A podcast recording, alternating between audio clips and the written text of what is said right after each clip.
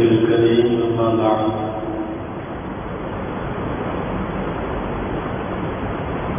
أعوذ بالله من الشيطان الرجيم. بسم الله الرحمن الرحيم. لقد كان في قصصهم عبرة لأولي الألباب. صدق الله العظيم. وقال رسول الله صلى الله عليه وسلم، إن الله يبعث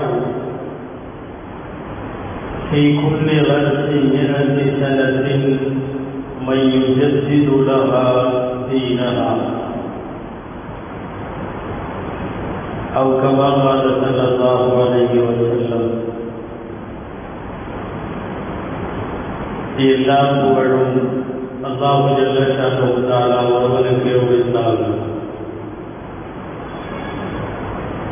அருமை நாயகம் முகமது ரசூலுல்லா சல்லல்லாஹு அலைஹி வஸல்லம் அவர்களின் மீதும் அவர்களின் சத்திய வழியை பின்பற்றி வாழ்ந்த அனைத்து நல்லடியார்கள் குறிப்பாக நம் அனைவர் மீதும் எல்லாம் வல்ல அல்லாஹுவே நல்லருள் என்றென்றும் நிறைவாக உண்டாவதாக. ஆமீன். அல்லாஹு திருக்குறானில் பல்வேறு வரலாறுகளை சொல்லுகிறார். நல்லோர்களின் வரலாறும் உண்டு தீயவர்களின் வரலாறும் உண்டு. நல்லவர்களின் வரலாற்றை எல்லாம் நமக்கு சொல்லி காட்டும் இறைவன் அதன் நோக்கத்தை சொல்லுகிறான். லகதுக்கான தீ கபசியும் எழுபத்துள்ளி ஒளில் அல்வா. இந்த சரித்திரங்களை பேசுவதில் வரலாற்றை பேசுவதில் அறிவுடையவர்களுக்கு படிப்பினை உண்டு என்று சொல்லுகிறான் திருக்குறானில் அந்த அடிப்படையில் தான் நீண்ட நெடிய சாதனைகளை புரிந்த நன்மார்கள் நல்லோர்களின் வரலாறு புறாடில உண்டு. சில வரலாறுகளை சுருக்கமாக சொல்லுகிற இறைவன் இப்ராஹிம் அலி இஸ்லாம் போன்ற சில நபிமார்களின் வரலாறுகளை விரிவாக பேசுகிறார். மூசா அலி இஸ்லாமின் வரலாற்றை நூற்றுக்கும் மேற்பட்ட இடங்களில் விரிவாக பேசுகிறார். நபிமார்களை தவிர்த்து சில நல்லவர்களின் வரலாறுகளும் குரானிலே இடம்பெற்றிருக்கிறது. அதற்கு லுக்மான் அலி இஸ்லாம் என்றொரு மாமனிதர் நல்லடியார் அவர் நபி அல்ல குரானில் அவர் வரலாறு இடம்பெற்றிருக்கிறது. துல்கர்னை என்ற ஒரு மன்னரை பற்றி குரான் பேசுகிறது அவர் நபி அல்ல. சாதனைகள் புரிந்தவர்களை பற்றி திருக்குரான் அந்த வரலாற்றை தெளிவாக தரமாக பதிவு செய்து வைத்திருக்கிறது.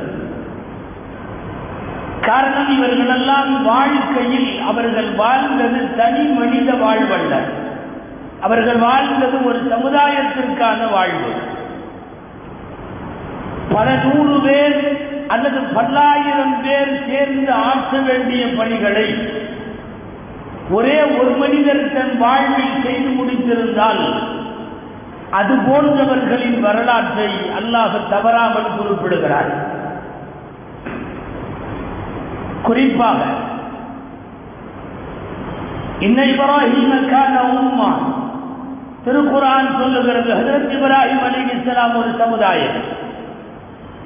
அப்ப யார் யாரெல்லாம் தனி மனித வாழ்க்கை வாழாமல் எல்லோருக்குமான வாழ்வை வாழ்ந்தார்களோ யாரெல்லாம் போனதற்கு பிறகும் அவர்களின் அருமை வறுமைகளை பேசப்படுகிற வரலாறாக வாழ்ந்தார்களோ அவர்களின் சரித்திரங்களை எல்லாம் சுட்டிக்காட்டவும் விரிவாய் நமக்கு எடுத்துரைக்கவும் தவறவில்லை அல் அந்த அடிப்படையிலே தான் பல்வேறு நன்னடியார்களின் வரலாறுகளை நாம் படிக்க வேண்டும் கேட்க வேண்டும் வாசிக்க வேண்டும். அது குறித்து தெளிவு பெற வேண்டும் படிப்பினைகளை பாடங்களை கற்க வேண்டும். அந்த வரிசையில் நாம் இன்றைய ஜும்மா ரபியுல் ஆசதினுடைய இந்த இரண்டாவது ஜும்மா இன்றைக்கு சிறை பதினொன்று. உலகமெல்லாம் போற்றுகிற கௌசுலாகம் ஆலம் மொஹியத்தின் அப்துல் காதர் ஜீலானி கத்தசல்லா அவர்கள் பிறந்த தினம் இது. நபிகள் நாயகம் சல்லல்லாஹு அலைஹி வஸல்லமை போலவே ரபியுல் பனிரெண்டிலே பிறந்து பனிரெண்டிலேயே வபாத்தானார்கள் அல்லவா? சல்லல்லாஹு அலிஹி வசல்லம் அதுபோன்றே இவர்கள் பிறந்ததும் ரபியுல்லாஹர் பதினொன்று. அவர்கள் இறப்பும் ரபியுல்லாஹர் பதினொன்று என்று குறித்து தருகிறார்கள் சில வரலாற்று ஆசிரியர்கள் எனவே பிறப்பும் இறப்பும் ஒரே நாளாக ஆகி கடந்த மாதத்தில் ரபியுள் என்பது முதல் வசந்தம் என்றால் இது ரபியுல் ஆகர் மற்றொரு வசந்தம் அல்லது கடைசி வசந்தம். நபிகள் நாயகம் செல்லந்தாக அலைஹி வஸல்லம் ஒரு ஹதீஸில் இப்படி சொல்லுவார்கள். ஒவ்வொரு நூறு வருஷத்தினுடைய துவக்கத்திலும் ஒவ்வொரு நூறு வருஷம் உலகத்திலே கடக்கிற போது இந்த மார்க்கத்தை புதுப்பிப்பதற்கென்று சில பேரை அல்லாஹ் அனுப்பி வைக்கிறார். ஒவ்வொரு நூற்றாண்டிலேயும் இது நடந்திருக்கிறது. நம் வரலாற்றை பார்த்தால் ஒவ்வொரு நூற்றாண்டிலேயும் மிகப்பெரிய ஆளுமைகள் இருந்திருக்கிறார்கள். அல்லாஹுவால் அனுப்பப்பட்டவர்கள். அந்த அடிப்படையில் ஹிஜ்ரி நாலாம் நூற்றாண்டிற்கும் ஐந்தாம் நூற்றாண்டிற்கும் இடையில் இந்த உலகத்தில் இருக்கிற பல்வேறு விஷயங்களை மார்க்க தேவைகளை முன்னெடுத்து மகத்தான பணிகளை புரிய அனுப்பப்பட்டவர்கள். அல்லாஹுவால் இந்த உலகத்திலே தோற்றுவிக்கப்பட்டவர்கள் அதற்கு மஹியத்தீன் அப்துல் காதர் ஜீலானி கத்தசல்லாஹு சர்ரகுல் உலகமெல்லாம் கௌதுல் வென்றும் மஹபூபே சுபஹானி என்றும் பல்வேறு புனைப்பெயர்களாலும் சிறப்பு பெயர்களாலும் அழைக்கப்படுகின்ற இவர்கள் பிறப்பு மற்றும் இறப்பு தினத்திலே நாம் இன்றைக்கு ஜும்மாவை சந்திக்கிறோம். சுல்தானுல் அவுலியா உலகத்திலே இருக்கிற வழிமார்களுக்கெல்லாம் அரசர் என்றும் தாஜுல் ஆரிஜின் ஆன்மீக பெருமக்களுக்கெல்லாம் கிரீடம் என்றும் அப்துல் காதர் என்பது பெயராக இருந்தாலும் முஹியத்தீன் என்று மார்க்கத்தை உயிர்ப்பித்தவர் என்கிற சிறப்பு பெயரையும் இவைகளையெல்லாம் பெயராக பெற்றவர்கள் குத்துபே பகுதாத் என்று தசவு சார்ந்த ஆன்மீக பெருமக்கள் தங்களுடைய நூல்களில் குறிப்பிடுகிற அதிரத்தவர்கள் அவர்கள் அப்துல் காதர் ஜீலானி. அவர்களுடைய பிறந்த நாள் ஆதலால் நினைவு நாளாக இருப்பதினால் ஒரு நூறு வருஷத்தை அல்லாஹ் அனுப்பி வைக்கின்ற அந்த நூற்றாண்டிற்கான முஜத்தித் என்று சொல்லப்படுகிற அவர்களை குறித்து செய்திகளை வரலாற்றை அவர்கள் நமக்கு விட்டு சென்ற பாடங்களை மெஞ்ஞானம் என்றால் என்ன என்பதை ஆன்மீகத்தினுடைய பாதை எது என்பதை இதையெல்லாம் தீர்க்கமாக உலகத்திற்கு பாடம் நடத்திய பெருமகனார் ஹதரத் மஹியுத்தீன் அப்துல் காதர் ஜெயலானி குத்திச சிறு நபிகள் நாயகம் சல்லல்லாஹு அலைஹி செல்லம் அவர்களுக்கு இவர்கள் இரண்டு வகையில் வாரிசாகுவார்கள். ஒன்று மார்க்க அறிஞர்கள் நபிமார்களின் வாரிசுகள் என்கிற அடிப்படையில் நபிகள் நாயகம் செல்லந்தாகு அலைஹி வஸல்லத்தின் கல்வி வாரிசு என்று சொல்லலாம். குடும்பமும் போய் ஹசன் ஹுசைன் ரதி அல்லாஹு அன்பு பாத்திமா அலி தம்பதியினரோடு சேருவதால் பாத்திமா ரதி அல்லாஹு தாலா அன்பாவினுடைய வயிற்றிலே பிறந்த மக்களின் வாரிசாய் வருவதால் நபிகள் நாயகம் செல்லந்தாக அழகி வஸல்லம் அவர்களுக்கு இருவேறு கோணங்களில் வாரிசாக இருந்தவர்கள் அதற்கு மொஹியத்தீன் அப்துல் காதர் சேதானி குத்திச சிறுகு அவர்கள். பொதுவாக நபிமார்களுக்கெல்லாம் அல்லாஹ் அற்புதங்களை வழங்கியிருக்கிறான். அதற்கு மொழிதா என்று பெயர். எல்லா நபிமார்களுக்கும் அற்புதங்கள் இருந்தாலும் நம்முடைய நபி சல்லல்லாஹு அலைஹி வஸல்லம் அவர்களுக்கான அற்புதம் என்பது அவர்களின் அற்புதங்களை எல்லாம் விட அதிகமானது வீரியமானது அபூர்வமானது. அற்புதங்களின் அணிவரிசையில் எல்லா நபிமார்களை விட நபிகள் நாயகம் எப்படி அதிக அற்புதங்கள் கொடுத்து மேம்படுத்தப்பட்டார்களோ அதுபோல் எல்லா வடிமார்களுக்கும் கராமத் என்கிற அற்புதங்கள் இருந்தாலும் ரவுதுல்லாதம் வஹீத்தீன் அப்துல் காதர் ஜெயிலானி அவர்களுக்கான கராமத் என்கிற அற்புதங்கள் மகத்தானவை. உலகத்தில் வேறு எந்த வழிமார்களுக்கும் அல்லாஹ் வழங்காத பல்வேறு சிறப்புகளை எல்லாம் கராமத்துகளை எல்லாம் அல்லாஹ் இவர்களுக்கு கொடுத்தார். எல்லா நபிக்கும் அந்தந்த நபியின் உம்மத்தில் வழிமாறுகள் இருந்தார்கள் இருக்கிறார்கள். எல்லா நபிமார்களுக்கும். நாம் வரலாறு கேள்விப்பட்டிருக்கிறோம் அல்லவா? சுலைமான் அலி இஸ்லாமின் அரசவையில் கண்மூடி திறப்பதற்குள் பல்லாயிரம் மைல்களுக்கு அப்பால் இருந்த ஒரு அரசவை இருக்கையை கொண்டு வந்து ஒரு நபர் கொண்டு வந்து நிறுத்துகிறார். அவர் சுலைமான் அலி இஸ்லாம் என்கிற நபிக்கு அவருடைய கூட இருந்த ஒரு ஆன்மீக பெருமகன். எப்படி எல்லா நபிமார்களுக்கும் வலிமார்கள் இருந்தார்களோ அவர்களுக்கெல்லாமே அப்படிப்பட்ட வழிமார்கள் இருக்கிற போது அருணாயுதம் செல்லந்தாக வலிக செல்லத்திற்கும் மிகச்சிறப்பான வழிமார்கள் உண்டு. அந்த வரிசையில் அதன் தலைவர் ஹதரத் மொஹியத்தீன் அப்துல் காதர் ஜீலானி குந்திச சொல்லுபவர்கள். அவர்களின் வரலாற்றின் சில பக்கங்களை இந்நாளிலே நாம் தொட்டு பேச காரணம். ரபியுல் ஆகர் வந்து விட்டாலே உலகமெல்லாம் அந்த மகானை நினைவு கூர்ந்து பேசுவதற்கு காரணம் என்னவென்றால் பொதுவாக வலிமார்கள் என்கிற போது ஒரு அலர்ஜி சமீப காலங்களில் ஏற்பட்டிருக்கிறது அல்லவா?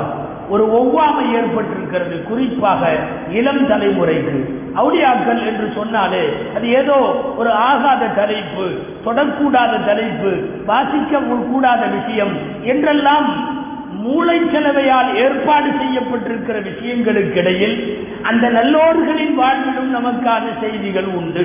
அவர்கள் வாழ்ந்துவிட்டு போன தடங்களிலும் நமக்கான பாடங்கள் உண்டு என்பதை தெரிந்து கொள்ள இது போன்றவர்களின் வரலாறு நமக்கு முக்கியமானதாக இருக்கிறது. வழிமார்கள் என்பவர்கள் வெறுமனை கராமத்து காட்டுபவர்கள் அல்ல. பொதுவாக ஆன்மீகத்தில் ரெண்டு வார்த்தை சொல்லுவார்கள். கராமத் என்றொரு வார்த்தை. இன்னொரு வார்த்தை இஸ்திகாமத் என்றொரு வார்த்தை. கராமத் என்றால் அற்புதங்கள் தெரியுதல் காரணங்கள் விளங்குதல் என்று மக்கள் பொருள் கொள்வார்கள்.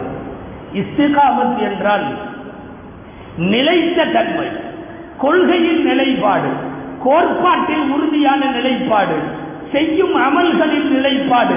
அல்லாஹுவுடனான தொடர்பில் இம்மி அளவும் பிசகாமல் கடைசி வரை ரப்புடைய தொடர்பிலே இருக்கிற அந்த நிலைப்பாடு. அதற்கு இஸ்திகாமத் என்று பெயர். மனித மனங்கள் அவுளியா என்று சொன்னாலே கராமத்து இருக்கிறதா என்று தேடும். அல்லாஹ் இஸ்திகாமத் இருக்கிறதா என்று தேடுவார். மனித மனம் அற்புதத்தை தேடுகிறது. அல்லாஹ் அற்புதங்களை தேட மாட்டான் அற்புதங்களை அப்படி அவன் வெளிப்படுத்துவதை விரும்ப மாட்டான். அல்லாஹ் ஒரு அடியான் இஸ்திகாமத்தாக இருக்கிறானா? அவன் நிலைத்திருக்கிறானா? என்னுடைய தொடர்பில் மார்க்க தொடர்பில் அவன் இரையச்சத்துடன் கூடிய வாழ்வில் அவன் உறுதியான நிலைப்பாட்டோடு இருக்கிறானா என்று பார்ப்பதுதான் இங்கே முக்கியம். அதற்கு மொஹியுத்தீன் அப்துல் காதர் ஜெயிலானி தங்கள் வபாத்தாகிற சுமார் தொண்ணூறு வயது வரைக்கும் நிலைத்த நிலைப்பாட்டில் கொள்கை உறுதியில் அல்லாஹுவோடு உள்ள தொடர்பில் உறுதியாக இருந்து இந்த உலகத்திற்கு வழிகாட்டியவர்கள். அவர்களின் வம்சம் அப்படி அவர்களின் பெற்றோர் அப்படி குடும்பம் அப்படி. கீழே கிடந்த ஒரு மரத்திலே இருந்து கீழே விழுந்த ஒரு கனியை எடுத்து சாப்பிட்டு விட்டு பசியின் வேகத்தில் சாப்பிட்டு முடித்து விட்டு யாருடைய மரமோ அனுமதி இல்லாமல் தின்று விட்டோமே என்று அந்த வீட்டுக்கு போய் தெரியாமல் சாப்பிட்டதை மரத்தின் உரிமையாளரிடம் சொல்ல அவர் அதற்காக சில வருஷம் என்னிடம் வேலை செய்ய வேண்டும் என்று கேட்பார். அப்துல்லாஹ் சௌமழி என்கிற அவரும் மிகப்பெரிய இறைநேசர். வேலை முடிந்து விடைபெறுகிற போது இந்த மனிதருக்கு பழத்தை சாப்பிட்டவர் பெயர் அபு சாலே அவருக்கு சொல்லுவார் என் மகளை கட்டி தருகிறேன். என் மகள் பெயர் பாத்திமா அபு சாலே பாத்திமா என்கிற இறைநேசர்களுக்கு பிறந்தவர்கள் தான் மொஹியுத்தீன் அப்துல் காதர் ஜெய்தானி கச்சசல்லா அவர்கள். ஒரே ஒரு படம் வாயிலே போனதற்காக வருத்தப்பட்டு பல்லாண்டு வேலை செய்த அபூசாலி என்பவருக்கும் ஒரு மிகப்பெரிய இறைநேசரின் மகளாக பிறந்து மார்க்க ரீதியாக வளர்க்கப்பட்ட பாத்திமா தம்பதியினருக்கும் ஒரு இறைநேச குடும்பத்திலே பிறக்கிற குழந்தை அவர்களின் வடியொட்டியே வந்ததாலோ என்னவோ புனித ரமதானுடைய காலங்களில் அவர்களின் தாய் பாத்திமா சொல்லுகிறார் எந்த ரமதானிலேயும் என்னிடத்திலே அந்த குறிப்பிட்ட இரண்டாண்டுகள் பால் குடித்த போது வயதின் அப்துல் காதர் பகலிலே பால் குடிக்க மாட்டார் ரமதானில். முஹியத்தின் அப்துல் காதர் ஜெயிலானி அவர்கள் பிறப்பிலிருந்தே ஒரு பரிசுத்த வாழ்க்கைக்கு அல்லாஹுவால் தேர்ந்தெடுக்கப்பட்டவர்கள் என்பதை சொல்லுகின்ற ஆதாரபூர்வமான நூல்களில் பதிவாக இருக்கிற செய்திகளை மாத்திரம் நாம் பார்க்கிறோம். சுமார் பதினெட்டு வயது அவர்கள் கல்வி கற்பதற்காக பகுதாத நகருக்குள்ளே நுழையும் போது எக்கச்சக்கமான கல்விகளை கற்று முடித்தார். தப்சீர் ஹதீஸ் திக்குகு என்றெல்லாம் சொல்லப்படுகிற சுமார் பதிமூணு கலைகளில் பாண்டித்யம் பெற்றவர் கன்னிகரற்ற கல்வி மேதையாக அந்த காலத்தில் விளங்கியவர். இருபத்தைந்து ஆண்டு காலங்கள் தங்கள் கல்வியிலே செலவழித்ததற்கு பின்னால் மேலும் சுமார் இருபது இருபத்தைந்து ஆண்டு காலங்கள் ஐம்பது வயது வரை திருமணம் செய்யவில்லை அவர்கள் என்பது இங்கே நாம் கவனிக்க வேண்டிய ஒன்று. இருபத்தைந்து ஆண்டு காலங்கள் அகத்தை சுத்தப்படுத்துவதில் ஆன்மீக படிக்கட்டுகளை ஏறி தாவுவதில் தங்களுடைய உள்ளத்தை ரப்புக்காக வேண்டி பணிய வைப்பதில் ரப்பிடம் சரணாகதி அடைய வைப்பதில் அவர்கள் தொடர்ந்து இருந்திருக்கிறார்கள். பல்வேறுபட்ட ஆன்மீக படித்தரங்களை கடந்து வந்த காரணத்தால் சுல்தானுல் அவுலியா உலகத்தின் வலிமார்களுக்கெல்லாம் அரசர் என்கிற பேறு பெற்ற வாழ்க்கை அவர்களுக்கு கிடைத்தது. நிறைய அவர்களின் வரலாற்றை எல்லாம் சொல்ல வேண்டாம். சுருக்கமாக மொஹியுத்தீன் அப்துல் காதர் ஜெயிலானி கத்தசல்லா ரவுதுல் ஆலம் அவர்களை பற்றி நன்றாக தெரிய ஒரு நாலு வார்த்தை சொல்லுங்களேன் என்று அவர்கள் காலத்திலே வாழ்ந்த வரலாற்று ஆசிரியர்களிடத்திலே கேட்கப்பட்டது. நாலு வார்த்தையில் சொல்லுகிறோம் என்று அவர்கள் சொல்லுவது ஒன்று சரி அடிக்கடி அழுது கொண்டிருப்பார்கள். வேகமாய் கண்ணீர் வரும். முஜாபுத்தவா எப்போது கையெடுத்து எதை பிரார்த்தித்தாலும் அந்த துஆ கபூலாகிவிடும். சகிச்சுல் எது கொடுப்பதற்கென்றே அல்லாஹுவால் வழங்கப்பட்ட கையது வாரி வாரி யாருக்காவது கொடுத்து கொண்டே இருப்பார்கள். அதற்கு பிறகு ராசிகுல் எல்மு ஆழமான ஆய்வை உடைய கல்வி அவர்களிடம் இருந்தது விளங்க நாளே நாடு வார்த்தை போதும். வேகமாய் கண்களிலே வருகிற கண்ணீர் கேட்டவுடன் கபூலாகிற துவா யார் கேட்டாலும் வாரி வழங்குகிற அந்த கொடுத்து சிவந்த கரம் அதற்கு பிறகு கல்வி மேலோட்டமாய் அல்ல ஆழமாய் ஆய்வுகளுக்கு உட்படுகிற கல்வி. இவைகளெல்லாம் அவர்களின் பெருந்தன்மைகள். ஐம்பது வயதுக்கு மேல் திருமணம் முடித்து பல குழந்தைகளை பெற்ற அவர்கள்.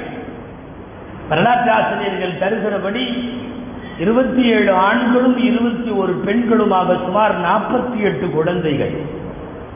அவர்களினுடைய வரலாற்றை அவர்களின் ஆன்மீகத்தை அவர்களின் கல்வியை அவர்கள் நிறுவிய பகுதாத்தினுடைய புகழ்பெற்ற மதரசா காதிரியாவை உலகம் முழுக்க கொண்டு போய் சேர்த்ததில் இந்த மக்கள் எல்லாரும் ஈடுபடவில்லை என்றாலும் ஈடுபட்ட பத்து பேர் முக்கியமானவர்கள். விசித்திரம் என்னவென்றால் அந்த மக்களின் பெயர்களை போய் நாம் பார்க்கிறோம். நிறைய பேர் அப்துல்லா. சின்ன அப்துல்லா பெரிய அப்துல்லா நடு அப்துல்லா பெருசா இருக்கிற அப்துல்லா உடம்பு பெருசா இருக்கிற அப்துல்லா உடம்பு சின்னதா இருக்கிற அப்துல்லா அத்தனை பேரும் அப்துல்லாக்கள். அடுத்து பாதி பேருக்கு அஸ்மாவுல் ஹுஸ்னாவினுடைய பெயர்கள். அஸ்மாவுல் ஹுஸ்னா என்றால் அப்துல் ஜப்பார் அப்துல் காதர் அப்துல் அசீஸ் இப்படியே பெயர்கள். வேறு ஒரு ஆறு ஆண் குழந்தைகளின் பெயர்கள் அத்தனையும் நபிமார்களின் பெயர்கள். யஹியா ஜக்கரியா ஈசா சாலேஹ் எல்லாம்.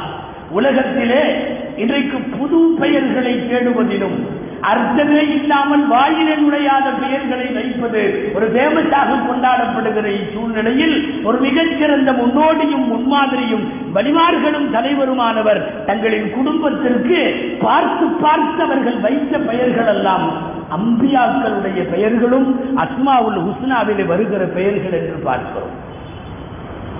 வழிப்பறி கொள்ளை அந்த காலத்திலே அதிகம். வழிப்பறி கொள்ளை திருட்டு அடுத்தவர்களின் சொத்தை அபகரித்தல் உள்ளிட்ட பெருங்குற்றங்களை செய்த சுமார் ஒரு லட்சம் பேர் இவர்களால் திருத்தி இருக்கிறார்கள் என்பது வரலாறு. இருபதாயிரம் யூத கிறிஸ்தவ மதத்தை சார்ந்தவர்கள் இவர் கையாலே கடிமா சொல்லி இருக்கிறார்கள் இமாலய சாதனைகள். தழ்வாவுடைய பணியில் குடிகாரர்களையும் கொள்ளைக்காரர்களையும் ஒரு லட்சம் பேரை ஒரு தனி மனிதர் திருத்தினால் அவர் தனி மனிதர் அல்ல அவர் சமுதாயம். இருபதாயிரம் பேர் யூத நசராக்கள் இவர்களின் போதனைகளினால் திருந்துகிறார்கள் என்றால் இவர்கள் வாழ்ந்தது ஒரு தனி மனிதன் அல்ல ஒரு வாழ்வல்ல ஒரு சமுதாயத்திற்கான வாழ்வு.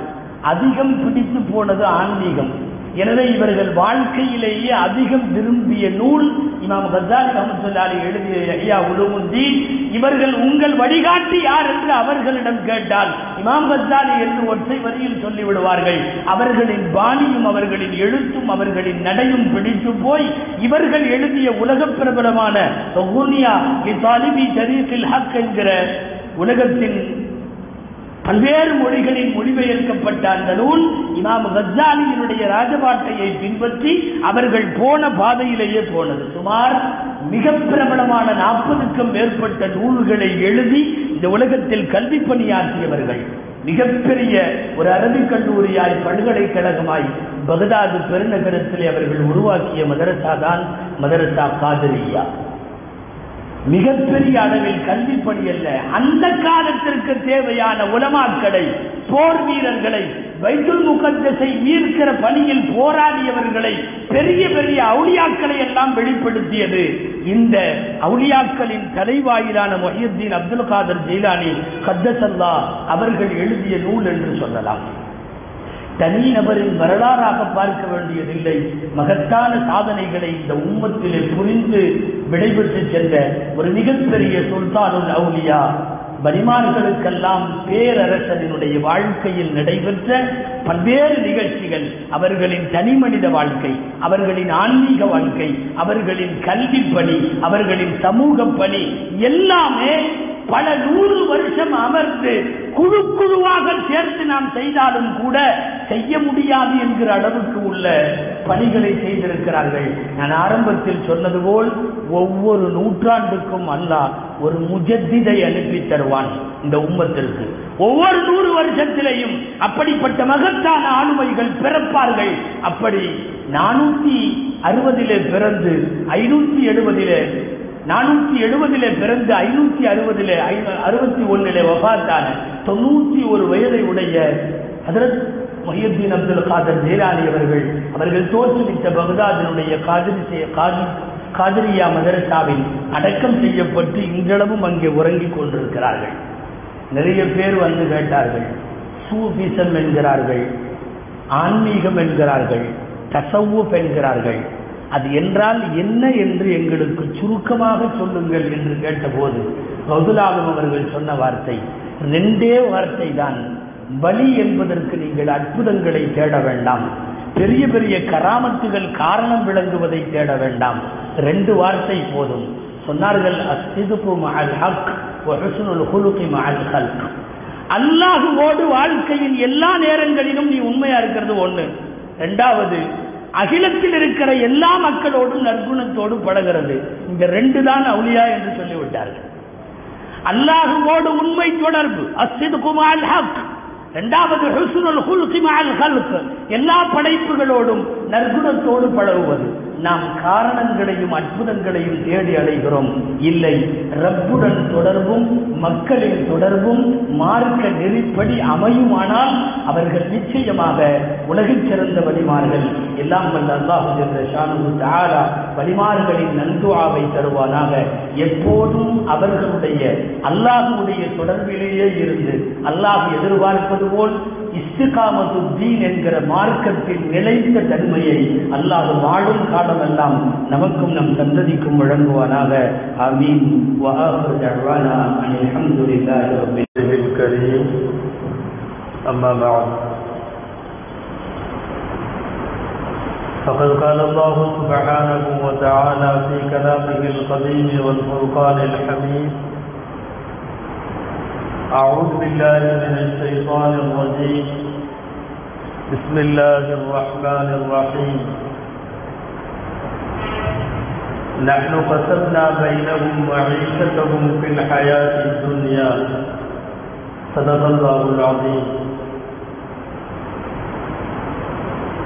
وقال رسول الله صلى الله عليه وسلم إذا قامت الساعة وبيد أحدكم فصيلا فإن استطاع أن يغرس فليفعل. صدق رسول الله صلى الله عليه وسلم. எல்லா புகழும் அல்லாஹு ஜல்லஷானு தாலா ஒருவனுக்கே உரித்தால். அருமைநாயகம் முகமது ரசூலுல்லா ஸல்லல்லாஹு அலைஹி வஸல்லம் அவர்களின் மீதும் அவர்களின் சத்திய வழியை பின்பற்றி வாழ்ந்த அனைத்து நல்லடியார்கள் குறிப்பாக நம் அனைவர் மீதும் எல்லாம் வல்ல அல்லாஹுவின் நல்லருள் என்றென்றும் நிறைவாக உண்டாவதாக. ஆமீன். அல்லாஹு ஜல்ல தாலா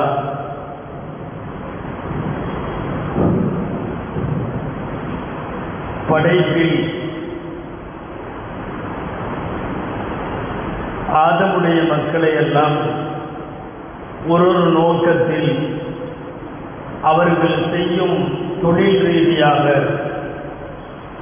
பிரித்து வைத்து அல்லாஹ் இருந்து கழிக்கிறான் இந்த உலகத்தில் அப்படி வியாபாரம் செய்பவர்கள் அலுவலகம் சார்ந்து வேலை செய்பவர்கள் நெசவு செய்பவர்கள் தையல் செய்பவர்கள் விவசாயம் செய்பவர்கள் என்றெல்லாம் பல்வேறு விதங்களில் ஆதமுடைய மக்களின் வாழ்க்கை முறையை தீர்மானித்து இறைவன் அதன் வழியே உலகத்தை நடத்துகிறான்.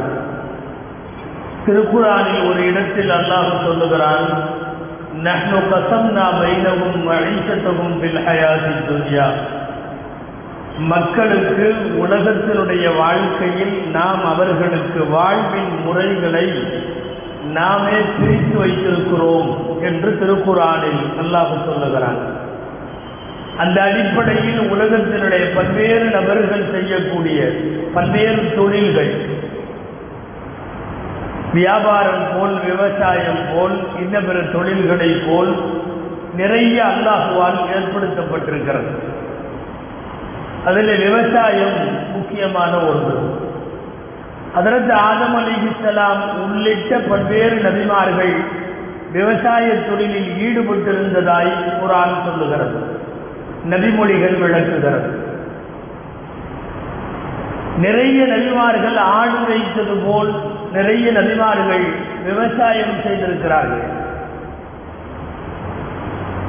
திருக்குறானில் மிகவும் பஞ்சத்திலே இருக்கிற எகிப்து தேசத்தை அதற்கு யூசுப் அலிஹலாம் விவசாய கட்டமைப்புகள் மூலம் அந்த நாட்டை சீர்படுத்தியதாக திருக்குறானிலே இருக்கிறது. அடுத்து வரும் ஏழாண்டுகள் எப்படி விவசாயம் செய்ய வேண்டும்? பயிர்களை எப்படி அறுவடை செய்ய வேண்டும்?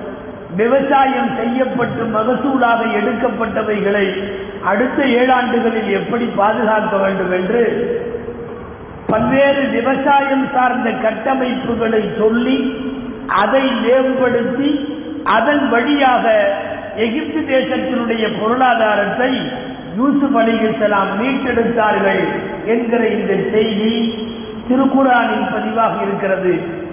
விவசாய மேம்பாடுகளை குறித்து தேவைப்படுகிற தகவல்களை எல்லாம் திருக்குறானின் இந்த வசனங்களின் விரிவுரைகள் தருகிறது. இப்படி நபிமார்கள் எல்லாம் ஈடுபட்டதாலோ என்னவோ ஷரியாத்தினுடைய பார்வையில் ஏராளமான மார்க்க அறிஞர்கள் விவசாயம் குறித்து எழுதுகிற போது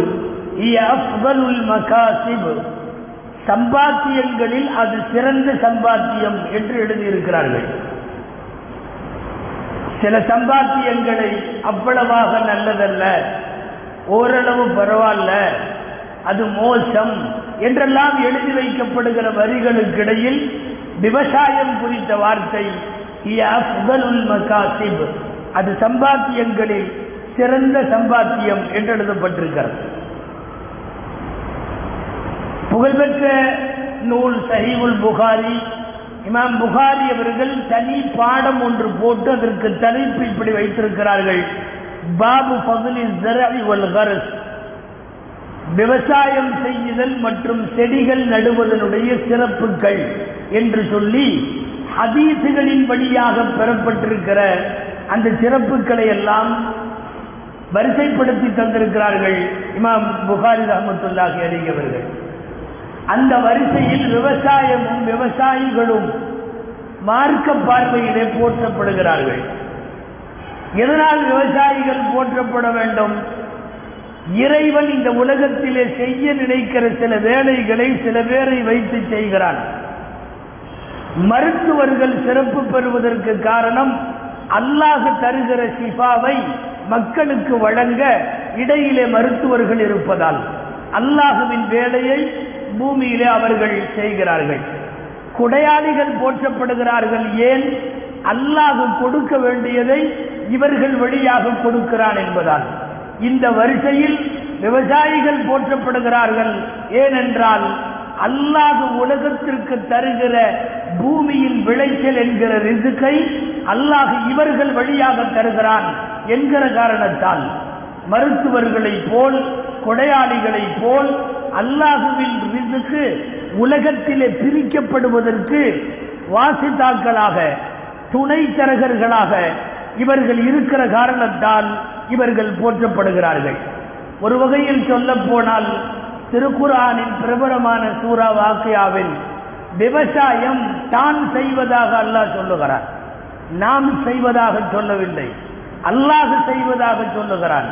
அபராய் நீங்கள் பூமியை உழவு செய்கிறீர்களே கவனித்தீர்களா? ஆன்தும் தஸ்ரஊனஹு அம் நஹ்னு விவசாயம் செய்வது நீங்களா அல்லது நானா என்று அல்லாஹ் கேட்கிறான். கேட்டுவிட்டு சொல்லுகிறான் லௌலஷா ஒரு ஜால்நாகு பதத்தும் தபக்கவுன் நாம் நினைத்தால் நாம் நினைத்தால் நீங்கள் தூவும் விதையை நீங்கள் செய்யும் உழவை வீணாக்கி விடுவதற்கு நம்மாலே முடியும். எனவே விவசாயம் நீங்கள் மட்டுமல்ல நானும் விவசாயம் செய்கிறேன் என்று அல்லாஹ் பட்டியலில் தன்னை இணைத்துக் கொள்ளுகிற வார்த்தை சூரத்துல் வாக்கியாவிலே இடம்பெற்றிருக்கிறது. நபிகள் நாயகம் சல்லல்லாஹு அலைஹி செல்லம் தொட்டு பேசாத தலைப்பில்லை. அவர்கள் தொடர்புபடுத்தி சொல்லாத எந்த செய்தியும் இல்லை. சொன்னார்கள் நபிகள் நாயகம் செல்லல்லாகோ அலைஹி செல்லம் மாமின் முஸ்லிம் எவரி சுகர்சன். யாராவது ஒரு முஸ்லிம் ஒரு செடியை நடுகிறான் அல்லது ஒரு விவசாயம் ஒரு பூமியிலே செய்கிறான் அந்த செடியிலிருந்தோ மரத்திலிருந்தோ ஒரு பறவை சாப்பிடுகிறது அல்லது ஒரு மனிதன் சாப்பிடுகிறான் அல்லது ஒரு மிருகம் சாப்பிடுகிறது. யார் சாப்பிட்டாலும் இல்லா காணலகு சதக்கா அந்த மரத்தை நட்டவனுக்கு அதை விவசாயம் செய்தவனுக்கு அதை உழவு செய்தவனுக்கு அதை விதை தூவியவனுக்கு அதை நாற்று நட்டவனுக்கு யாரெல்லாம் அந்த தொழிலில் சம்பந்தப்பட்டார்களோ அத்தனை பேருக்கும் சதக்காவாக போய் சேரும் என்கிறார்கள். ஸல்லல்லாஹு அலைஹி செல்லம் நடப்படுகிற ஒரு செடி வளர்ந்தோங்குகிற ஒரு மரம். அதிலே பல்வேறு வித பயன்பாடுகள் உண்டு. சாப்பிட கனிகளை உண்போர் நிறைய பேர் நிழலுக்கு பயன்படுத்துபவர்கள் நிறைய பேர் அலங்காரத்திற்கு வீடுகளுக்கு முன்னாலே வைப்பவர்கள் நிறைய பேர் வாசனைக்காக வேண்டி செடிகளை வளர்ப்பவர்கள் நிறைய பேர் மருந்துகளுக்காக மூலிகைகளாக பயன்படுத்துபவர்கள் நிறைய பேர். இப்படி எல்லா கோணத்திலேயும் ஒரு செடி நடப்படுகிற போது ஒரு மரம் வளருகிற போது அதற்கு துணை போகிற அத்தனை பேருக்கும் அந்த மரத்திலே இருந்து பெறப்படும் பயன்களின் கூலி சதக்காவாக போய் சேர்கிறது என்று சொன்னார்கள் ஸல்லல்லாஹு அலைஹி செல்லம் அந்த வரிசையில் தான் விவசாயத்தையும் போற்றுகிறது இஸ்லாம் விவசாயிகளையும் போற்றுகிறது. எத்தனை எத்தனை நபிமார்கள் செய்ததை போல் எத்தனை எத்தனை சகாபாக்கள் விவசாயிகள் தெரியுமா? நிறைய சகாபாக்கள் விவசாயிகள். சரி அவர்கள் ஊர் அப்படி பேரித்தம்பழம் மரம் விளையும். எனவே அதை மட்டும் செய்வார்கள் என்று நாம் கடந்து போய்விட முடியாது. அதையெல்லாம் தாண்டி அதையெல்லாம் தாண்டி பல்வேறு விவசாய பணிகளில் ஈடுபட்டவர்கள் உண்டு. அபு தர்தா ரதியல்லாஹு தாலா அனுபவர்கள் அவர்கள் விவசாயம் தோட்டத்தில் வேலை செய்து கொண்டிருந்தார்கள். ஒரு விவசாய கோலத்தில் வந்தவர் கொஞ்சம் பார்த்து அதிர்ச்சியாகி அந்த சாஹிப் ரசூல் இல்லா நீங்கள் ரசூலுல்லாவுடைய சஹாபி நீங்கள் எல்லாமா விவசாயம் செய்கிறீர்கள்? என்று கேட்டபோதுதான் சமரத்து நபிய சல்லல்லாஹு அலிஹி வசல்லம் ஐயக்கூல் நான் நாயகம் சொல்ல கேட்டிருக்கிறேன்னு சொல்லிட்டு இந்த ஹதீஸை சொன்னார்கள். ஒரு முஸ்லிம் நடுகிற செடியின் மூலம் பறவை சாப்பிட்டாலும் மனிதன் சாப்பிட்டாலும் விலங்குகள் சாப்பிட்டாலும் சதக்காவினுடைய கூலி மரத்தை நட்டவனுக்கு செடியை வைத்தவனுக்கு அந்த விவசாயத்தோடு சம்பந்தப்பட்ட அத்தனை தொழிலாளர்களுக்கும் தர்மமாய் போய் சேரும். நாயகம் வலியுறுத்திய செயலைத்தான் நான் செய்கிறேன் என்று சொன்னார்கள் அபுத்தர்தா ரதியல்லாஹு இதே அபுத்தர்தா ரதியல்லாஹு அன்பு வேறொரு முறை செடி வைத்துக் கொண்டிருப்பதை வேற ஒரு முஸ்லிம் பார்த்துவிட்டு கேட்பார் இந்த செடியை வைக்கிறீர்கள் அபுத்தர்தா உங்களுக்கு வயதாகிவிட்டது. ஒரு அறுபது எழுபது வயதை கடந்த நிலையில் செடி வைத்துக் கொண்டிருக்கிற அவரிடம் சொன்னார்கள் இது மரமாகி பழம் தர வேண்டுமானால் இன்னமும் இருபது வருஷம் ஆகும் லா யுக்கலு மின்கு இல்லா பஅத ஐஸ்ரீன சனவாத். இருபது வருஷம் கழிச்சு தான் சாப்பிட முடியும். நட்டு வைக்கிற நீங்கள் சாப்பிட முடியுமா? உங்களுடைய வயது என்ன? அந்த கனியாகும் வரை உங்களுக்கு ஆயுள் இருக்குமா? என்று அபுத்தர்தாவிடம் கேட்டபோது சொன்னார்கள் எனக்கு பழம் வேண்டாம். எனக்கு பின்வரும் சமுதாயம் பழம் சாப்பிடுகிற போது எனது மன்னரைக்கு அது சதக்காவாக வரும் அல்லவா என்று பதில் சொல்லுவார்கள் அபுத்தர்தா ரதியல்லாஹு அன்பு சஹாபாக்களில் இப்படி நிறைய பேர் விவசாயிகளாகவே வாழ்ந்திருக்கிறார்கள். நாமெல்லாம் அடி அதிகமாக பெயர் வைக்கிற தல்ஹா ரதி அல்லாஹு அன்பு தல்ஹா ரதி அல்லாஹு அன்பு ஒரு பியூர் விவசாயி என்று சொல்ல வேண்டும். முழுக்க முழுக்க இபாதத்தின் நேரங்களை தவிர ஜிஹாதின் நேரங்களை தவிர ஏனைய நேரங்களில் எல்லாம் மண்பரப்பில் விவசாயம் செய்வதுதான் வேலை. தல்ஹா அல்லாஹு அன்புவை பற்றிய சரித்திரத்தின் ஒரு குறிப்பு தெரிவிக்கிறது. முதன் முதலாக மதீனாவில். பேரிச்சம்பழம் மட்டுமே விதைக்கப்பட்டிருந்த அந்த வேலை மட்டுமே செய்து கொண்டிருந்த அரபு விவசாயிகளுக்கிடையில் முதன் முதலில் மதீனாவில் கோதுமை பயிரிட்டவர்கள் அவர்கள். எந்த அளவிற்கு சொல்லப்படுகிறது என்றால் தல்கா போட்டிருக்கிற அவருடைய பூமியின் கோதுமை மதீனாவாசிகள் அத்தனை பேருக்கும் ஒரு வருஷத்துக்கு போதும். ஒரு வருஷத்துக்கு டோட்டல் மதீனா மக்களுக்கும் தேவையான கோதுமை எவ்வளவோ அவ்வளவும் தல்காரதியல்லாஹு அன்பு அவர்களுடைய அவர்களுடைய ஒரே ஒரு தோட்டத்தில் அவர்களுடைய ஒரு பூமியில் விளைந்திருக்கிறது என்பதை பார்க்கிறோம். இப்படியெல்லாம் விவசாயிகளாக நபிமார்களும் சஹாபாக்களும் வாழ்ந்திருக்கிறார்கள் என்று பார்க்கிறோம். ஹதீஸில் இப்படி வருகிறது. உழைத்து களைத்து இரவிலே உறங்குகிற போது மண் காந்தன் ஆலாயதேகி அம்சா மகபூரன் லகு ஒருவன் பெரிய இபாதத்தெல்லாம் இல்லை. காலையில இருந்து மாலை வரை உழைத்து களைத்து ஒருவன் தூங்குகிறான் என்றால் அவன் பாவம் மன்னிக்கப்பட்டு தூங்குகிறான் என்கிறார்கள். நபிசல்லாஹு அலைகி வஸல்லம். பகலெல்லாம் அவன் நின்று தொழுபவன் அல்ல. பகலெல்லாம் அவன் நோன்பு நோற்றவன் அல்ல. பகலெல்லாம் வேறு இபாதத்துகளில் இருந்தவன் அல்ல. அவன் செய்யும் தொழில் இபாதத்தாகி அம்சா மகுபூரன் லகு அவன் பாவம் மன்னிக்கப்பட்டு தூங்குகிறான். உழைத்து களைத்து தூங்குபவன் என்று ஹதீசிலே வருவதால் பிற தொழில்களுக்கெல்லாம் பொருந்தாத இந்த செய்தி விவசாயிக்கு நிச்சயம் பொருந்தும். காரணம் விவசாயம் குளிரூட்டப்பட்ட அறையில பார்க்கிற வேலை அல்ல. அது ஒரு டேபிள் ஒர்க் அல்ல. அது ஒரு ஒயிட் காலர் ஜாப் அல்ல. முழுக்க முழுக்க உழைத்து களைத்தல் என்பது விவசாயத்திற்கு மிக கச்சிதமாக பொருந்துகிற வார்த்தை. அம்சா மகபூரன் லகு.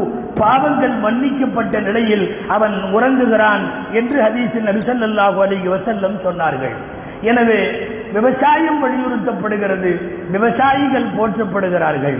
எந்த அளவுக்கு என்றால் இந்த ஹதீஸின் வாக்கியங்களை பார்க்கிற போது ஆச்சரியமாக அதிர்ச்சியாக இருக்கிறது. கையாமத்து நாள் அன்று வந்து விட்டது உலகம் அன்றைக்கு அழிகிறது. யாராவது உங்களில் ஒருவருடைய கையிலே செடி இருக்குமானால் நட்டு வையுங்கள் என்கிறார்கள் நபிசல்லாதே செல்லம் யார் சாப்பிட போறா? அதற்கு பிறகு உலகம் இருக்காது. உலகம் அழியப் போகிறது. ரசூலே சொல்லுகிறார்கள் கியாமத்து வந்து விட்டால். இதா காமத்தி சாகும் ஒபியதி அஹதிக்கும் ஃபசீலா. கியாமத்து வந்து விட்டது உங்கள் கையில் உங்கள் ஒருவருடைய கையிலே செடி இருக்கிறது.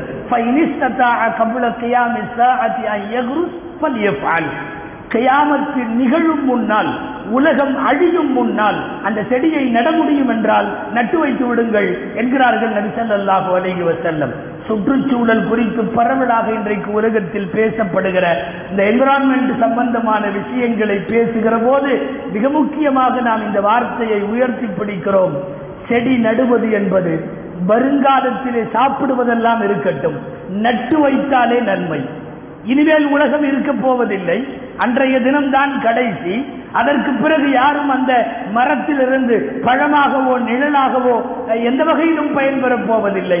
ஆனால் நட்டு வைப்பதற்கு நன்மை என்கிற அடிப்படையில் நபிகள் நாயகம் ஸல்லல்லாஹு அலைஹி அதை சொல்லுகிறார்கள். விவசாயிகளை போற்றி புகழுவதற்கு அந்த ஒரு வார்த்தை போதும்.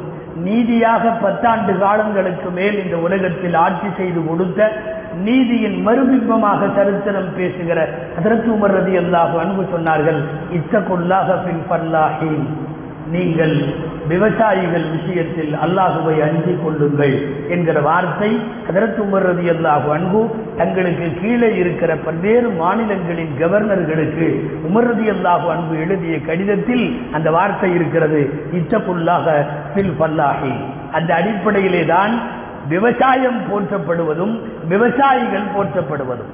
விவசாயமும் விவசாயிகளும் இன்றைக்கு முக்கிய கருப்பொருளாய் நாடு முழுக்க பேசப்படுவதற்கு காரணம் இந்த நாட்டில் அவர்கள் அனுபவிக்கிற கொடுமைகள். அந்த கொடுமைகளுக்கு எதிராகத்தான் இன்று பெரிய அளவில் அவர்கள் டெல்லி சலோ என்கிற பெயரிலே ஒரு பெரிய போராட்டத்தை துவங்கி சுமார் ஒன்றரை கோடி பேர் தலைநகரை சுற்றிலும் முற்றுகையிட்டிருக்கிறார்கள். அவர்களுக்கு எதிராக கொண்டு வரப்பட்டிருக்கிற சட்டத்தை நீக்க வேண்டும் என்று கேட்கிறார்கள். அந்த சட்டம் இதுவரை அவர்களிடமிருந்து விளையும் தானியங்களை அரசு பெற்றுக் கொண்டிருந்த நிலை போய் தனியாருக்கு தாரை வார்த்து தரப்படுவதை எதிர்க்கிறார்கள். அப்படி தனியாருக்கு தாரை வார்க்கப்படுகிற போது இவர்களின் தானியங்களில் தரமானதை மட்டும் தான் அவன் எடுப்பான் அல்லாதவைகளை தள்ளிவிடுவான். சில பேர் மட்டும் வடம் கொடிக்கலாம். தொண்ணூறு சதவீத விவசாயிகள் பாதிக்கப்படுவார்கள் என்பதை கருத்திலே கொண்டு அவர்கள் தனியார் மையத்தை எதிர்த்து போராடுவதற்கு இடம் கேட்கிறார்கள். இடம் தரவில்லை. தலைநகருக்குள்ளும் விடவில்லை.